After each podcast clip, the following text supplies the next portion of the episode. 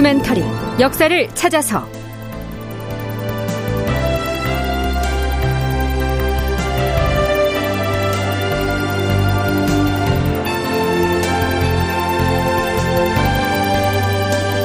제 1121편 명나라와 후금 사이 광해군의 딜레마. 극본 이상락, 연출 황영선.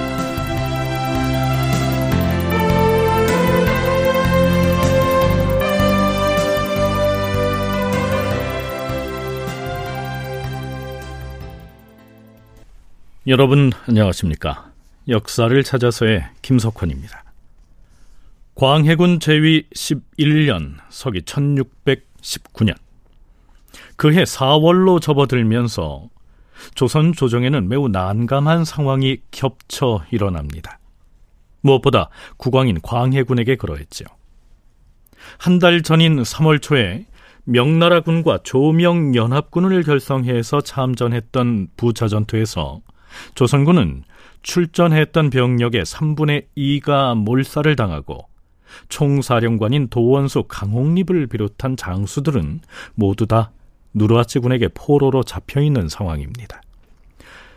그로부터 한 달가량 뒤인 4월 초가 되자 누르하치 군에게 억류돼 있던 종사관 정응정이 누르하치가 보낸 국서를 가지고 서울로 돌아옵니다. 후금과 조선 사이에 화의를 맺자는 내용이었죠.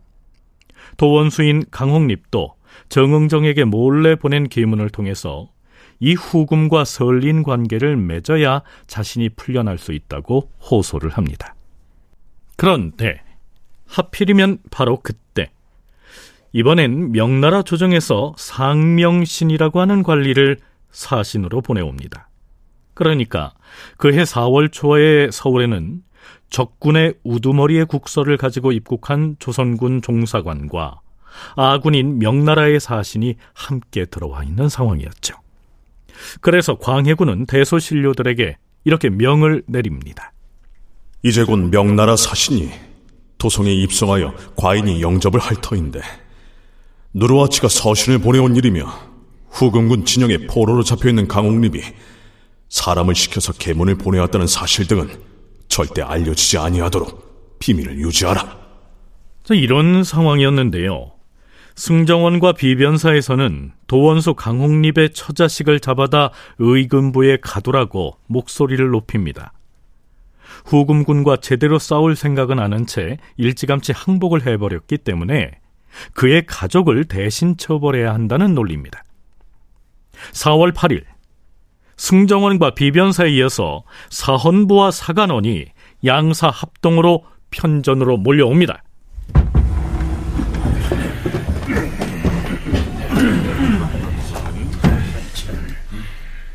주상 전하, 모름지기 3군을 지휘하는 장수는 나라의 존망에 직결되는 무거운 사명을 짊어진 사람들이옵니다. 따라서 고금 천하의 여러 법 중에서 군율만큼 엄한 것은 없사옵니다. 그런데 도원수 강홍립과 부원수 김경서 등은 그 사명을 저버렸사옵니다. 그렇사옵니다. 자신이 도원수가 되었으면 중국 장수와 함께 적진 깊숙이 들어가서 힘껏 싸워 목숨을 바쳐야 도리이옵니다. 하운데 싸우기도 전에 먼저 투항을 청해서 적장이 앉아있는 뜰에 가서 무릎을 꿇었으니 이는 신하의 대의를 완전히 망각한 행위이옵니다. 심지어는 누르하치로부터 후한 향응을 받으면서 오랑캐의 신하가 되기를 달게 여겼사옵니다. 이보다 더 심한 국가의 모욕이 어디 있겠사옵니까? 주상 전하, 김응하는 자영군 소속의 장수였는데 전투 중에 목숨을 아끼지 않고 싸우다 죽었으니 그를 제외한 나머지 장수들은 모두가 김응하의 죄인인 셈이옵니다. 어찌 통탄스럽지 않사옵니까? 그런데도 버젓이 조정에 써보낸 장계에다가 자기 직함까지 쓰고 전하께 화친을 맺으라고 주청을 하고 있으니 그들을 만 번을 죽인다 한들 어찌 그 죄값을 다 치를 수 있겠사옵니까? 장수인 김응하만 빼놓고는 출전했던 장수들이 모두 죄인이란 얘기입니다. 자, 김응하의 죽음에 대해서는 잠깐 언급한 적이 있지요. 그의 죽음에 대해서 평안감사 박엽이 보고한 내용은 이러했습니다. 김응하는 부차 전투에서 좌영군의 장수로서 군사를 지휘하고 있었는데 아군이 패퇴하는 바람에 들판에 고립된 채 고군분투하고 있었다. 그가 거느린 군사는 겨우 수천에 불과하였다. 그는 후금의 군마가 돌격해오는 것을 막기 위해서 병사들을 독려하여 나무로 장애물을 설치하고서 결전의 채비를 갖추었다.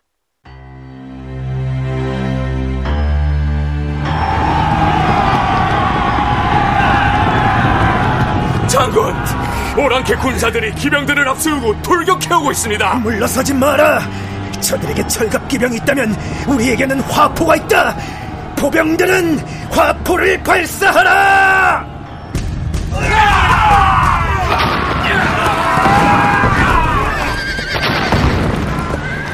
김응하의 부대가 화포를 일제히 발포하여 적의 기병 중에 탄환에 맞아 죽은 자가 매우 많았다. 그런데 그때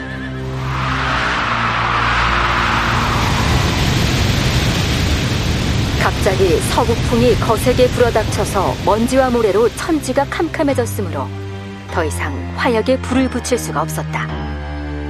그 틈을 타서 적의 철기군이 돌격하는 바람에 좌영군의 군사가 거의 다 죽고 말았다. 김응하는 혼자서 활을 쏘면서 다가오는 적군에 끝까지 저항하였으나 뒤쪽에서 다가온 적이 창으로 등을 찔러서 가슴을 관통하는 바람에 그만 전사하고 말았다. 이른바 부차 전투는 조명연합군이 거의 맥을 못 춘 채로 후금군에게 일방적으로 몰살을 당한 치욕스러운 전쟁이었는데요. 나중에 이 김응하의 분투 과정이 알려지면서 그게 유일한 영웅담으로 남게 됩니다. 그 영웅담은 조정의 신료들이 강홍립이나 김경서 등을 공격할 때 김응하처럼 싸우다가 장렬히 전사하지 않고 오랑캐 무리와 화친을 논한 자들은 모두 역적이다, 이렇게 인용할 수가 있는 좋은 소재가 됐던 것이죠. 주상전하, 의금부에 명하여 정응정을 체포하게 하시옵소서. 전하, 강홍립과 김경서의 가족을 잡아들이시옵소서. 강홍립과 김경서의 가족을 잡아들이시옵소서. 강홍립과 김경서에 대한 대간의 이러한 탄핵 공세에 대해서 광해군은 약간은 비아냥대는 너트로 이렇게 대꾸합니다. 가만히 들어보니 그대들의 하는 말들은 참으로 고상하구나. 허나 그 고상한 말들은 국사에는 아무런 보탬도 되지 않는다. 시일이 지나다 보면 강홍립 등에게 죄가 있는지의 여부를 논할 기회가 어찌 없겠는가. 하지만 젊은 그대들의 부박한 논변은 더 들어주기가 어려우니 여기서 멈추는 것이 좋을 것이다.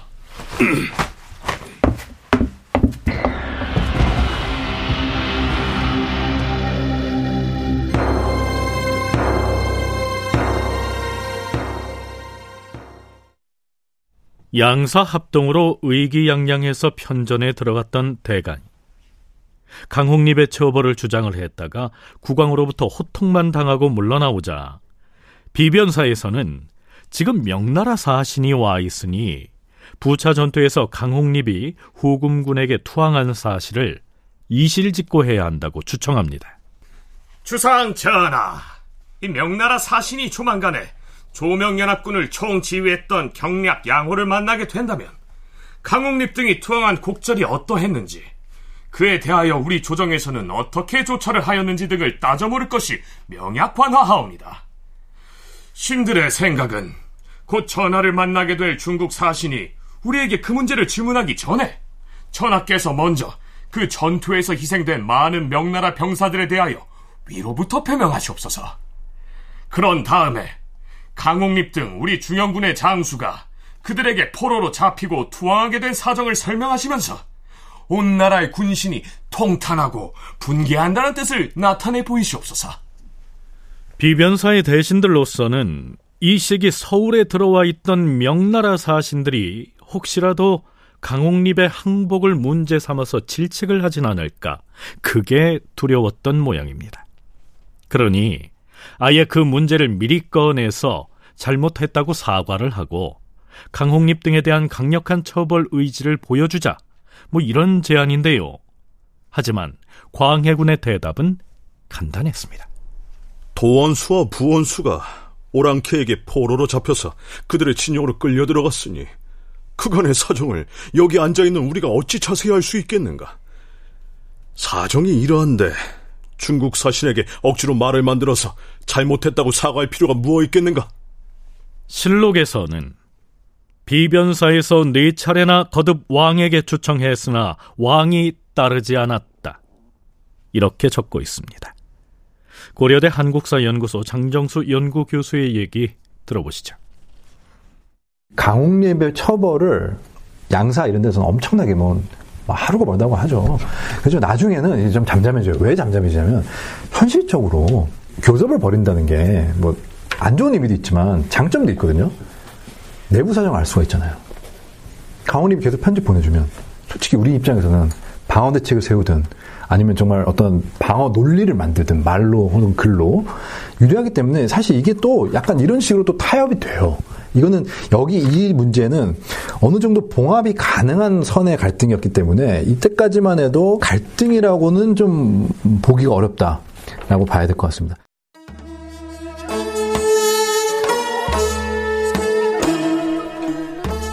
(4월 8일) 오전 10시경에 해당하는 사시에 창덕궁 인정전에서 광해군이 드디어 명나라 사신 상명신을 접견합니다. 절차에 따라 환영 의례가 진행되는데요. 그 대목은 이만 생략하고요. 두 사람 사이에 어떤 말이 오고 가는지 들어보시죠. 우리나라가 위기를 맞이했을 때 중국 조정에서 구해준 은혜를 입어서 오늘날까지 이르게 되었는데 불행하게도 오랑캐의 흉적이 창궐하여 위기를 맞이하고 있습니다. 온 나라의 힘을 기울여서 그 흉적을 토벌하려 애를 쓰고 있으나 정예병과 무기가 모조리 섬멸되고 없어서 스스로를 지키고 방어할 힘조차 탕진되고 말았습니다. 이러한 사정을 양대인에게 보고해 주시기를 간절히 바랍니다. 양대인이란 조명연합군을 총지휘했던 요동경략 양호를 일컫습니다. 저는 북경에서 나올 때 단지 두 총병이 패하였다는 소식만 들었을 뿐 이후 총병과 조선의 군병이 전몰하였다는 말은 자세히 듣지를 못하였습니다. 양대인에게 이 소식을 전하면 반드시 조정의 상신에서 희생자들을 위로하고 또한 표창을 내릴 것입니다. 상명신 차관이 두 총병 얘기를 꺼냈습니다. 부차 전투에서 경솔하게 서로군을 이끌고 단독으로 공격에 나섰다가 참패를 당했던 총병인 두송을 말합니다. 또한 유총병은 조선군이 소속된 동로군의 지휘자였죠.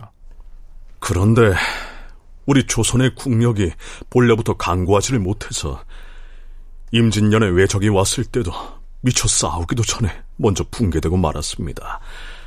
그런데 이번에 강홍립 등이 또 패하고 말았으니 못내 가슴이 아픕니다. 적을 격파하여 조금이라도 황제 폐하의 근심을 덜어드렸어야 하는데 뜻밖에도 적에게 굴복을 하고 말았으니 부끄럽고 마음이 아픕니다.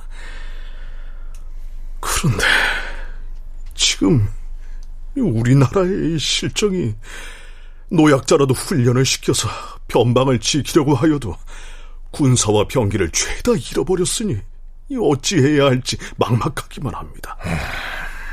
만약에 후금 오랑캐가 우리나라를 침범해 온다면 중국에서 얼마라도 병력을 내보내서 구원하도록 힘써 주십시오. 당연히 말씀하신 대로 하겠습니다.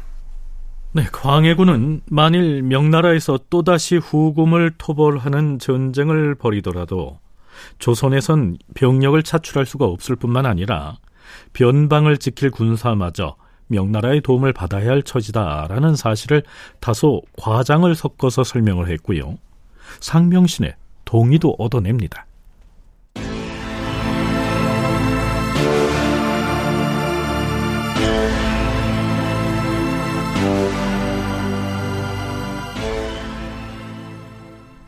자, 명나라 사신에 대한 응대는 그 정도로 넘겼는데요. 이젠 누르하치가 보낸 국서에 대해서 어떻게 응답해야 하는지 그 점이 과제로 남았습니다. 그래서 광해군은 비변사 당상들에게 의견을 수합하도록 명했습니다. 명나라 사신을 접견한 다음 날인 4월 9일.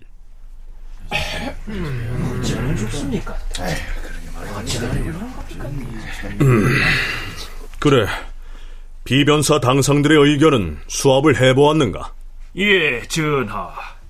신들이 비변사의 여러 신료들로부터 헌의를 받았사온데 대체적인 의견은 후금 오랑캐와의 관계를 단절하지 않는 것이 좋겠다는 쪽으로 모아졌사옵니다.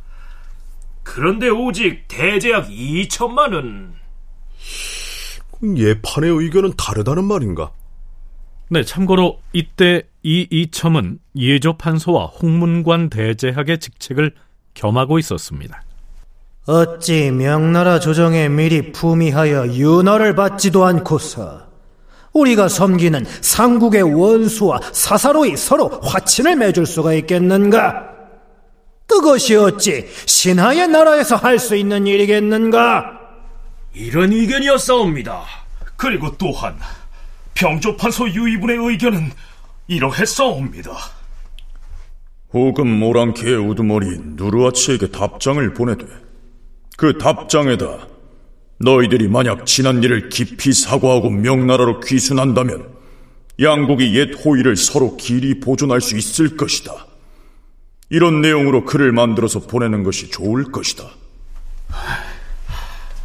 두 신하의 헌의가 이처럼 각각 다른데 저희로서는 감히 어느 쪽을 따라야 할지 몰라 주상 전하께 재가를 흘려주옵니다. 이 이첨은 그동안 광해군 정권의 1인자로 군림해온 대북파의 실질적인 수장이었고요. 병조판서인 유희부는 광해군의 손위 처남으로서 역시 국왕의 친위 세력으로 군림해왔죠. 비변사의 중추라고 할 이 두 실력자의 의견이 이처럼 갈리자 어느 쪽의 의견을 취해야 할지 모르겠다 이 말을 하고 있습니다. 자, 광해군의 대답은 어땠을까요? 누구로부터든지 서신을 받았으면 답장을 보내야 할 것 아닌가? 누르하치의 서신에 답장 보내는 일에 무슨 결단하기 어려운 일이 있단 말인가? 하루 이틀 미루다가 이미 7, 8일이 경과하도록 결정을 하지 못하였으니 지금 누르하치가 뭐라고 생각하겠는가? 아직도 자신이 보낸 서신을 과인이 받지 못한 것이라고 여기지 않겠는가? 우리 조정의 일처리가 민첩하지 못하다고 흉을 보고 있을 것 아닌가? 다른 신료들이 오직 명나라만 바라보고 있는 것과는 달리 광해군은 후금국 누르하치와의 관계를 매우 조심스럽고도 신중하게 바라보고 있다. 이런 생각이 들지 않습니까? 서강대 계승범 교수는 이 시기 광해군이 누르하치를 매우 두려워하고 있었을 것이라고 분석합니다. 광해군이 제일 무서운 건 뭐냐면은 그럼 누르하치가 조선한테 보복할 수 있다는 거예요. 누르하치가 분명히 그랬거든요. 니네는 전쟁에 참여하지 마. 우린 너네랑 원한이 없어. 근데 보냈단 말이에요. 그러니까 누르하치가 이제 조선에도 앙심을 품고 이제는 요동 군대가 다 괴멸된 상태이기 때문에 그러면 누르하치가 이제 보복으로 남침을 해오면 자기가 끌려간다는 거예요. 그러니까 이제 방법은 뭐냐? 명나라 도움은 이제 물 건너갔고 그럼 이제는 뭐냐?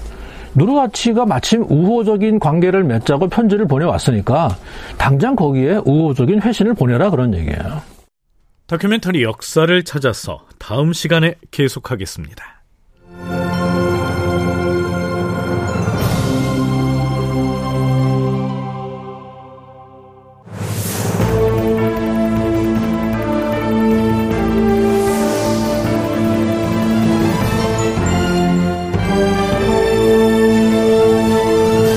다큐멘터리 역사를 찾아서 제 1121편 명나라와 후금 사이 광해군의 딜레마 이상락 극본 황영선 연출로 보내드렸습니다.